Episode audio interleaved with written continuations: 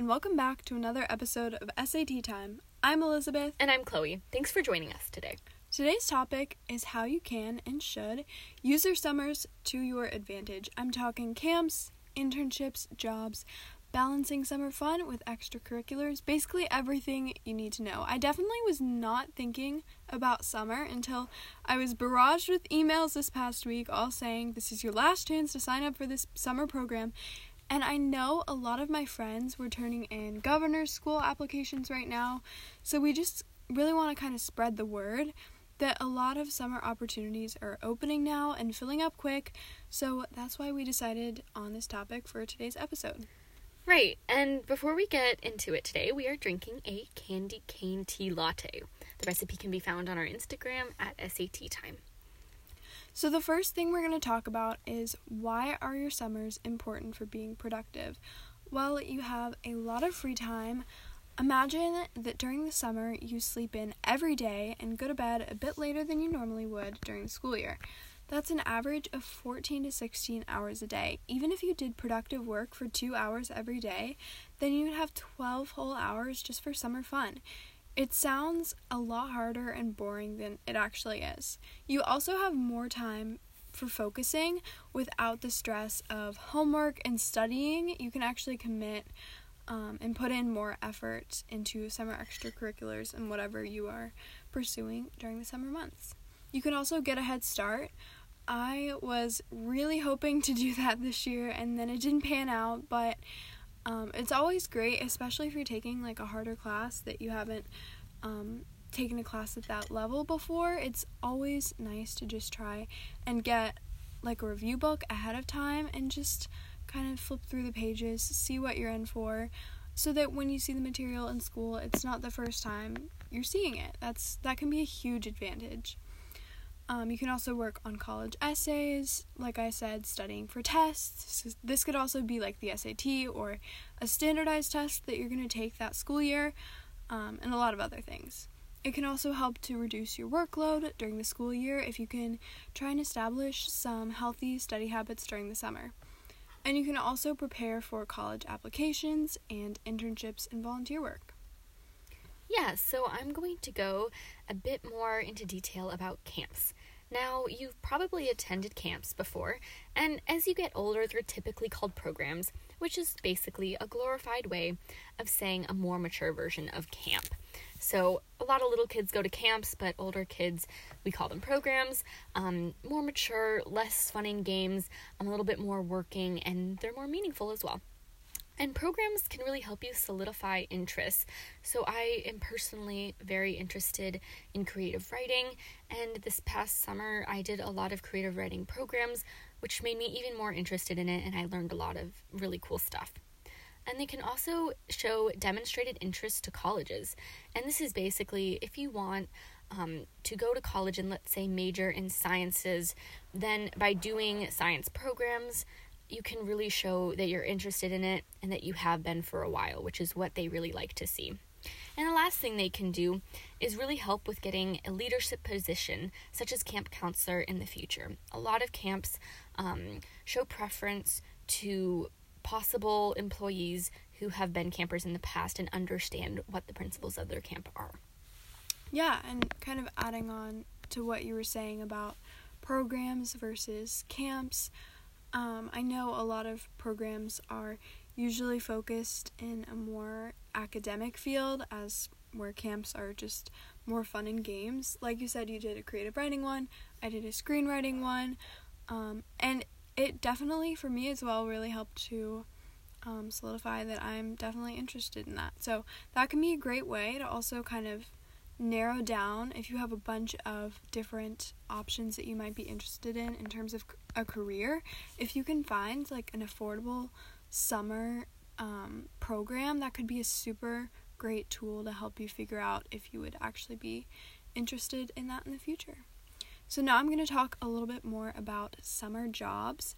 Many students in high school are worried about being financially responsible for college, and having a summer job is a great way to get ahead of college costs and also go into your freshman year with some side cash. if you can, try to get a meaningful job. So, jobs at museums, assisted living homes, and camps are all examples of meaningful ways to spend your summer, all with the benefit of being paid. I mean, if you can find a job that really um, not only benefits you financially, but mentally too, that's, I think, the ultimate win. Um, I did some work at a camp this year and that was so fun. I hadn't gotten to interact with little kids in forever because of obviously COVID, but that was just the best experience and I definitely do it again. So that's a great way to kind of branch out. Um, also, being a camp counselor, like I said, um, and also being a former camper can also sometimes assist you in the application program. If you like science, for example, maybe consider being a camp counselor for a science camp. Yeah, and so I want to talk a bit more about internships. And internships can either be paid or unpaid, and this is often um, an influencing factor when students are deciding which internship they want to be a part of. And they take many forms, sometimes educational based, research based, experience based, or even work based. Um, and so they're a great way to help find potential careers and get a taste of the working world. Additionally, they can help you figure out what you might want to potentially major or minor in during college. And so I um, actually this past summer did an unpaid political internship, and it was a great um, nonpartisan opportunity for me, and I really had fun. And actually, a few months ago, I got to interview um, mayoral candidates for my county, and for me, this was a great way to meet people participate in independent research, and also develop and demonstrate my love of politics and civic engagement. Yeah, totally. And so internships are available in everything. There are medical ones. You can work at your local hospital. Um, musical, so you can do a um, internship at a recording studio. Film, you could shadow a screenwriter cooking. You can work as a um, line chef or something in a restaurant. And research, so this could be at a college, let's say, where you can help research with a professor. There are STEM based ones, and there are also teaching internships available. There's basically anything you can think of. And if there is a topic you are interested in but doesn't have an obvious internship opportunity, then I really recommend reaching out. Now, both Elizabeth and I have done this. We've reached out through email and we've both been successful. So, although it seems intimidating, we highly recommend it. And, you know, you might be able to get a really unique opportunity that no other student has. Yeah, and we definitely, this kind of ties into that, but we um, went into depth in last week's episode about how you can reach out um, and how you can be successful in partnering with um, someone in the professional world. But just to kind of summarize, if you're going to email someone, make sure to be formal, be polite. If you're going to call someone, have some talking points written out. If you're going in person, um, make sure that you're wearing nice clothes, you're professional, you're mature. But yeah, if you're really committed some, to something and you're passionate about um, a line of work or um, something of that nature, then you're definitely going to get some response because passion is rewarded. The last thing we want to talk about is how to balance summer fun with extracurriculars. So, when people think of summer, they mainly think of stress free time without the burden of school, and we're not trying to say that you have to change this, but by using summer for internships, jobs, programs, or studying, you can get ahead on your school year and end up having a less stressful year overall. Um, we both spent this past summer doing SAT studying, internships, and programs, and still had time for family fun and traveling.